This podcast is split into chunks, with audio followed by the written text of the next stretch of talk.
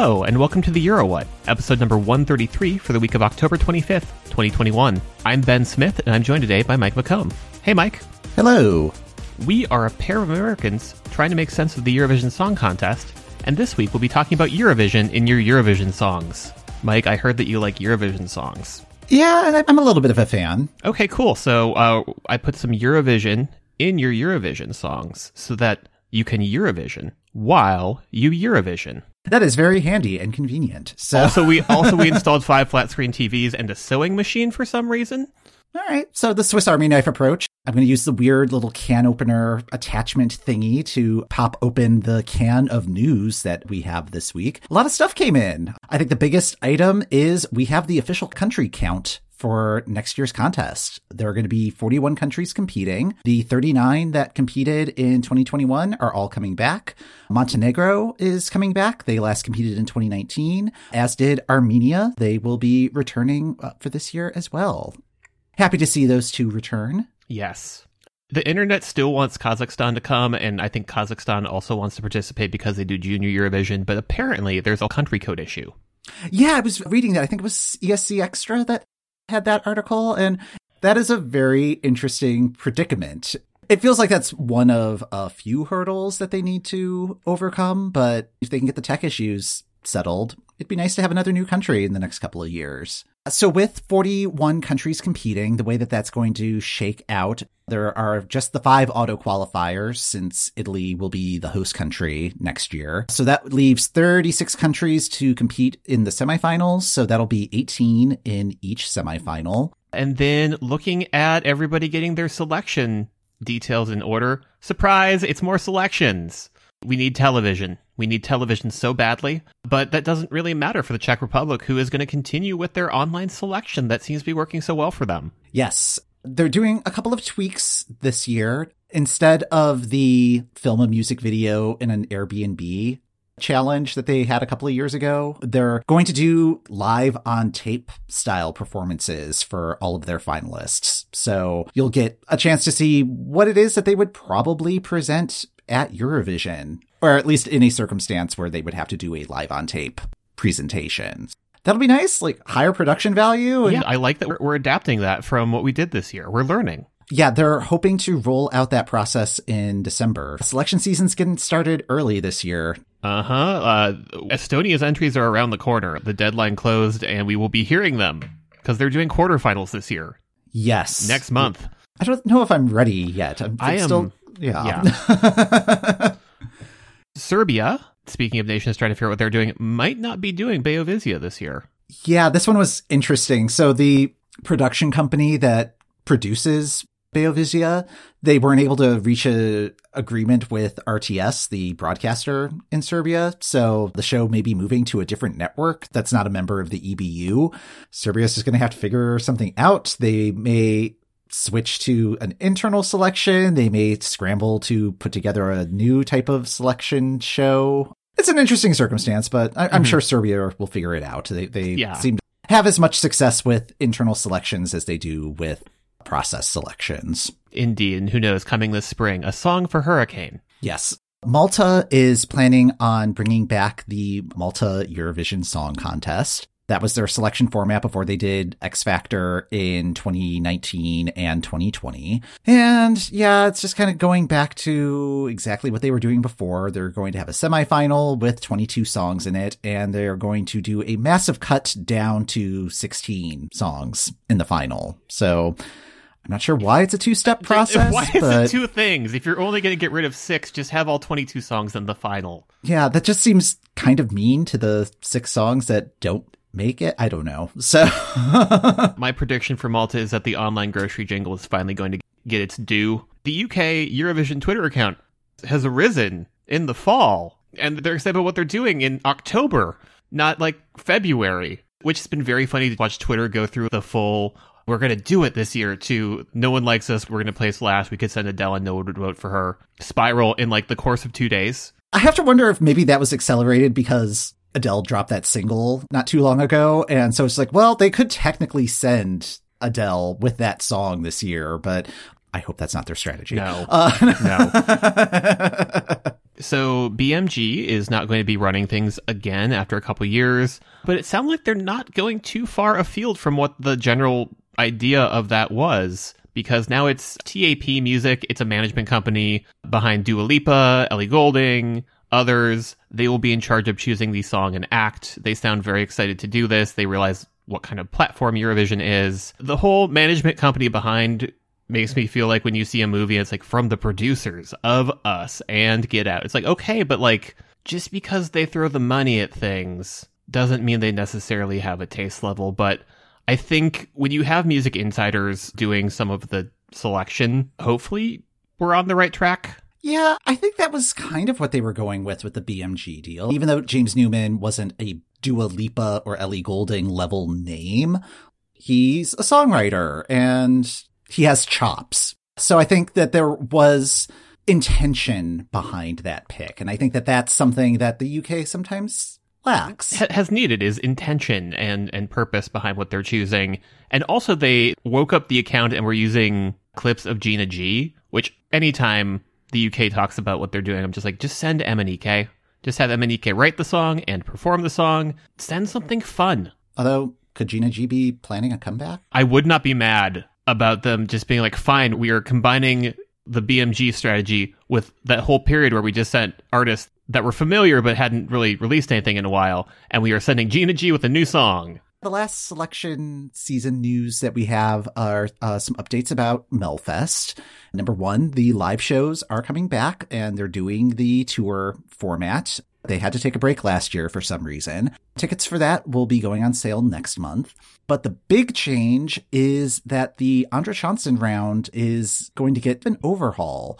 Rather than it being the four duels where the winner of each duel will move on to the final, it's working as its own semifinal. So in the four normal heats, there'll be seven acts competing. Two will go direct to final. Two will go to Chansen. So that will lead to eight contestants in Chansen. They'll all perform their songs again. Four of those eight will move on to the final. You get rid of the kind of arbitrary division between acts and it'll be the top four vote getters that will move on to the final and possibly onto Eurovision. What you're saying is that's time for Rena Rama Ding Dong too. Claim their rightful space. Claim uh, their rightful space in the final. Would they have won? Who knows? That was the tough part about the duels is that there was always one duel where it's like, well, these two are left. One article that I was reading said that part of the intention behind Andra Chansen originally was that, okay, your first performance didn't quite work, so reinvent your performance the second time around, and then see if that is what gets you into the final.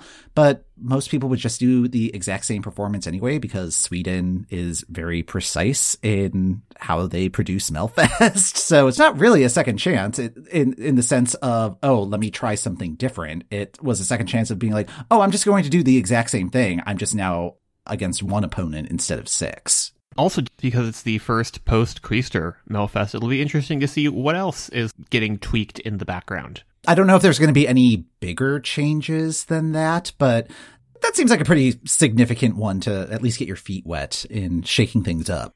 I feel like if we were getting any other big changes, we would know. Yeah, the people who are entering to compete would probably like to know what they're getting themselves into. In other kind of Eurovision in the wild, just just how things are blowing up. Think about things is finally appearing in a Just Dance game. I am surprised it took this long. I thought that it would have been in the 2021 edition, but it will be in the 2022 edition. There's a preview video up on the Just Dance YouTube page. It's kind of cute. It's like a Christmas elf theme to the performance, but the choreography is not the official Think About Things dance, which I think is kind of funny. But they gave you the choreography, Just Dance.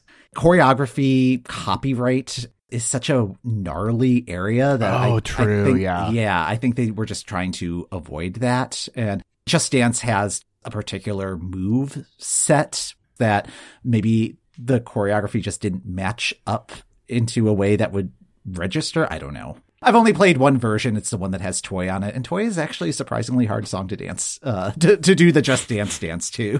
So the chicken flapping is uh, quite exhausting. The chicken flapping alone. Let's take a brief detour into Eurovision again, which finally played 2012, much to the delight of everybody on the internet. And probably to the delight of the Eurovision Again account so that people will stop saying, please play 2012. yes, please. We've told you multiple times all records of the contest were lost. We only know that Jedward won because of the radio. For like the first few acts of that one, I was like, oh wow, 2012 was kind of a wild year. And then we got into a real good groove of very strong entries. Euphoria has just sort of entered the collective conscious as the one we remember, but there were a lot of other very good songs that year. That is the last one where it was a random draw to determine the running order. I think it really exemplified why they got rid of that and had it where you draw which half you're in rather than your exact spot because it is a very slow start. Mm-hmm to the show. It, it really does not pick up until the Russian grannies are performing, and I think they were in slot six. That, that's a good half hour into the show before the energy really starts to pick up. It was like a fun trip down memory lane for me. That was like the first year I had a Eurovision party in Boston. Also, it's been a while since we've had a set of postcards that are just one nation promoting itself. And Azerbaijan loves that one tower with the flames. Yeah. it is a good visual. It was in like 17 of the postcards. True. It was interesting to go back to that one because I was a guest on a podcast back at the end of 2019 where I was asked to rank the five best Eurovision finals from the 2010s. And 2012 did not make my list because a lot of it just kind of fell out of my brain, like almost instantly in some of the cases. The interval act in particular, I have zero recollection about this. Even now, as we're talking about it, I'm struggling to remember how that song even went. Like the only thing that I remember about the guy is that uh, like he's involved in a lot of shady stuff and is the son-in-law of the president of Azerbaijan. oh, oh, yeah, no, like I, I cannot tell you how that song went. I can tell you uh, that I watched Twitter light up with everybody screenshotting the the Wikipedia pages. When you have a full section on your Wikipedia page that's just relationship with Donald Trump, uh, mm-hmm. uh, it's gonna it's never good. It adds some flavor that's just like, ooh, this is mm, no, thank you. So. Like, nope. this is this is aged like milk. But it was a fun show, and as usual, Twitter was on their game. It was nice to go back to one where I was following the contest at this point, and this would have been the second year that I was doing coverage of the contest, and, but not really as part of the Eurovision community at that point, because it was still like kind of trying to find all of the corners on Twitter. Like I don't even know if we had met yet. Yeah, uh, I don't think I don't point, think we had. So. And I think Eurovision was still very much a thing that you had to seek out as an American. I'm not sure if it was streaming on YouTube at that point. It may have still been the Octoshape plugin. Oh, it was definitely the Octoshape plugin. It was definitely the Octoshape plugin. Yeah. Yeah. So, so, like you had to make an effort for it. Twitter was a thing, but tweeting in the way that we tweet now when we watch a thing it was not a thing. It was fun to have a, a more communal experience around the contest. Uh, yes, particularly with Euphoria and acknowledging how culture shifting it was for Eurovision. Like my my takeaway from it was that this contest was Eurovision exiting a very awkward adolescent phase. Yeah, I was actually very happy with 2012 because it ties in nicely with what I wanted to talk about. You can start to see in 2012 Eurovision getting a little less self serious. And speaking of self serious, uh, Måneskin is having another banner week in the United States. They will be performing on The Tonight Show on the 26th of October. That's a big deal for a band. I'm not sure if they're going to get an SNL nod. Like, if they keep going up the chart, I could see them getting booked on SNL. Oh, that would be interesting. Yeah. They have just the one song right now, although it's doing well. Last I checked, it was up to 15 and still climbing. So mm-hmm. who knows? But I don't know. Maybe Mamma Mia would be their second performance. Oh yeah, I was I was just about to suggest. Yeah, it's like yeah. the first song is definitely going to be them covering Beggin' because mm-hmm. that's the one that's doing all of the radio business. But the second song would definitely be Mamma Mia, and Mamma Mia is a grower. I keep listening to it a lot. It's fun, and there's a very meta moment where they're kind of joking about. Did you guys do cocaine at Eurovision? Yeah, I was wondering about that. Was this a song that they like already had in the bank and that that came up, or is that a specific reference to it? I'd like to read it as a specific reference. I would also like to read it as a specific reference.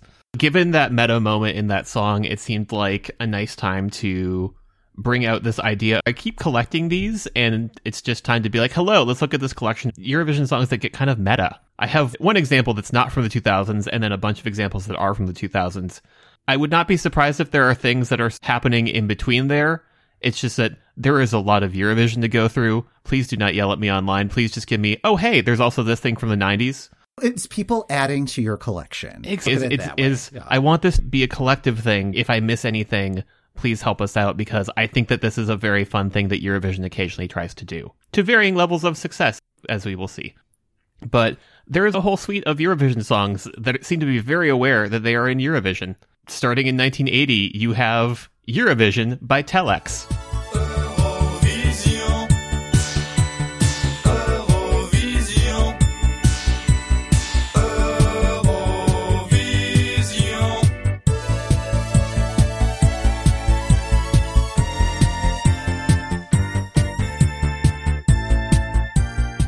We saw this one during Eurovision again.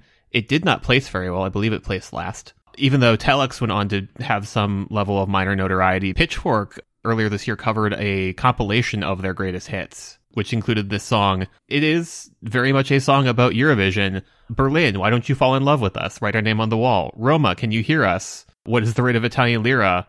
It's the old world's party tonight. And again, it kind of fell flat in 1980. And if you look at how it does in the 2000s, it also kind of falls flat, except when it doesn't. it's definitely of that 80s synthesizer style. Like it, it is a very particular aesthetic. Yes, it's either going to be your flavor of song or it's not. I don't know what was happening in the water in 2006, but we had two entries, one that does surprisingly well, one that kind of falls with a thud and is thought of kindly afterwards, that are also very meta. You have Missing the Mark, Silvía Night's Congratulations.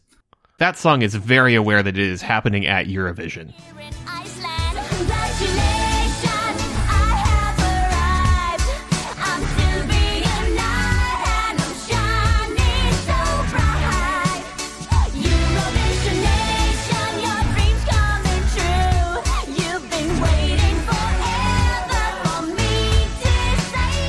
That one seems like it's much more arch or like it, that Iceland was in a mood and was writing a very sternly worded letter. So. Uh huh. yeah, because Iceland loves Eurovision. And I think the reason that these fail when they fail is that they're kind of going too far over the line. I mean, there is a line, and like if you don't go far enough, you fail. If you go too far over the line, you also fail. So it's very much a high degree of difficulty. Congratulations does not make the final. And it is a very interesting relic. Oh, I completely agree. I get what Iceland is trying to do, and I'm not sure it's working even for me, a large Iceland stan. As someone who is a booing stan, it, it's a fascinating relic. There aren't a ton of Eurovision entries that are actively booed, and that one was one of them. Yeah, And that one was actively booed, and we did not have the anti-booing technology yet. No, no. So there's a lot of story going on with that one. We Are the Winners from Lithuania that year does very well. I was rewatching the 2006 HD remaster with a friend, and they were astonished at how well it did in the scores. It's very catchy, and I like that Pabanum now has reclaimed it. This shouldn't work. It's the same tone of walking in with all of the swagger. and, Yeah, no, we're the winners. Vote for the winners. But it is also like papers that you write in high school or college where it's just like, well, what is an essay? Three to five pages of defining every word of the prompt without actually addressing what the prompt is asking. Mm-hmm. So- you have learned one fact and you will be repeating it. In this sort of weird mid 2000s space eurovision is not quite ready to laugh at itself especially when it is from a turkey puppet. Irelande Douze Pointe happens two years later. And i do like that the internet is like they had seven people on stage yeah.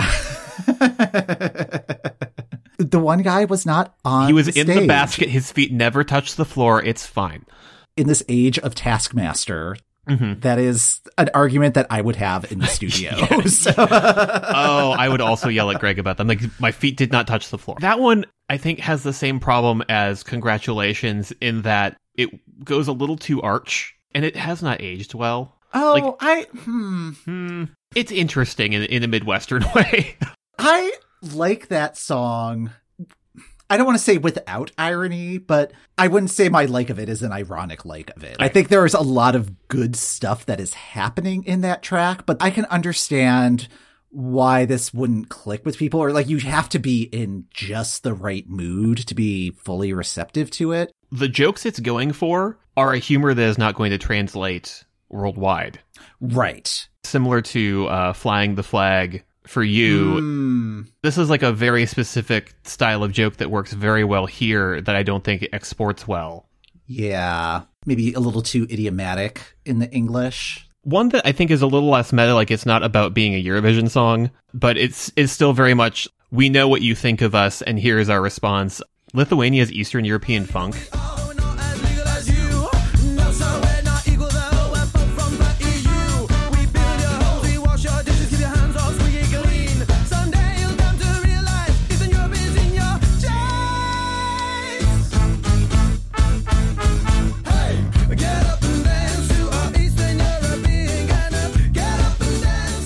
Apparently, Lithuania likes getting meta because they have done this twice.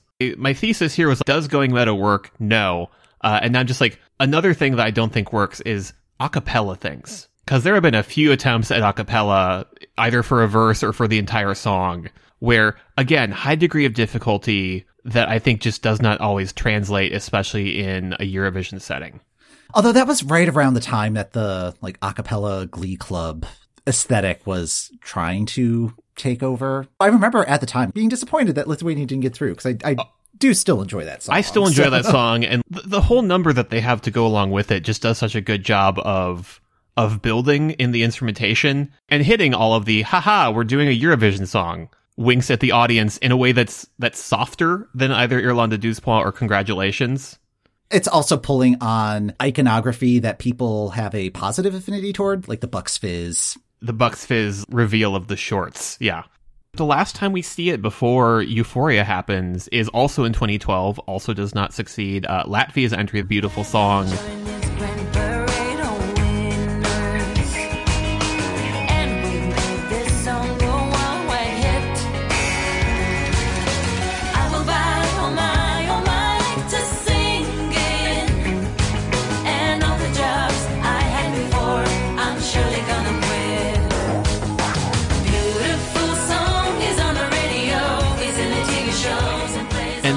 Song is interesting because when I listen to it, I'm like, oh, they wrote a very good melody and just left the temporary lyrics in. The, the thing is, the version that was at Eurovision was like the third version of that song. And like at any point, someone could be like, should we write actual words for this? I'm pretty sure it's apocryphal story of Paul McCartney writing uh, yesterday as scrambled eggs and filling in roughly what the lyric should be. But then it eventually becomes yesterday. And Latvia doesn't do that with this song. Rewatching that one was a fun trip too, because I'm like, oh, this is just the Real Housewives of Riga in staging. Oh, I remember I disliked this entry so, so much. I was very anti Latvia the fir- first few Uh, they years of they have grown so much over the last decade. It's been it's it's, it's just been great to see. Yeah, it, it, it's the Samanta Tīna Markus Riva influence, I think. So, Yes. and Aminata, she she really turned it around. Also, so. really, Aminata.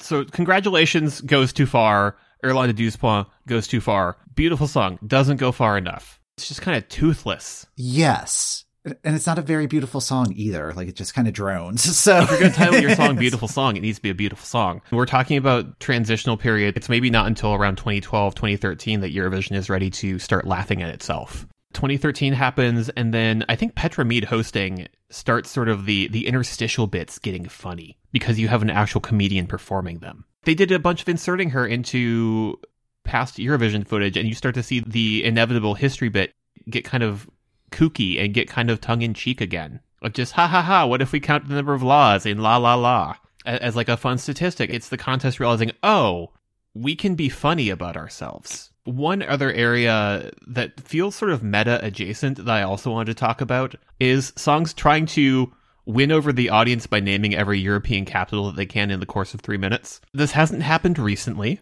uh, or at least not as much as I could find. Again, please send me examples. But like the one that I always think of as a mess of naming a bunch of places in, in search of a song is the Netherlands from 2010, Ik ben verliefd.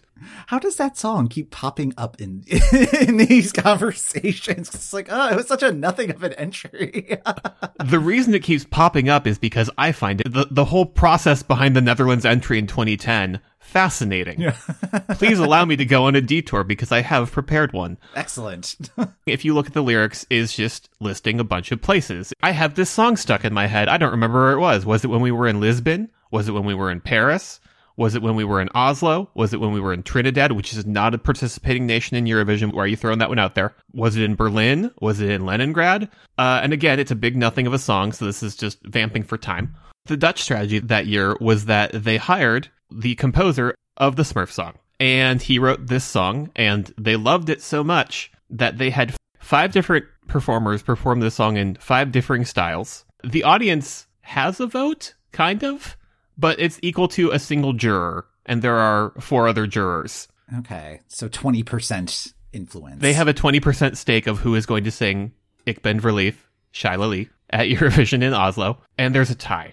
huh? It's not really clear why uh, is selected. She received two votes, and then she was selected by the composer. They were going to flip a coin and then found out that it was against the rules.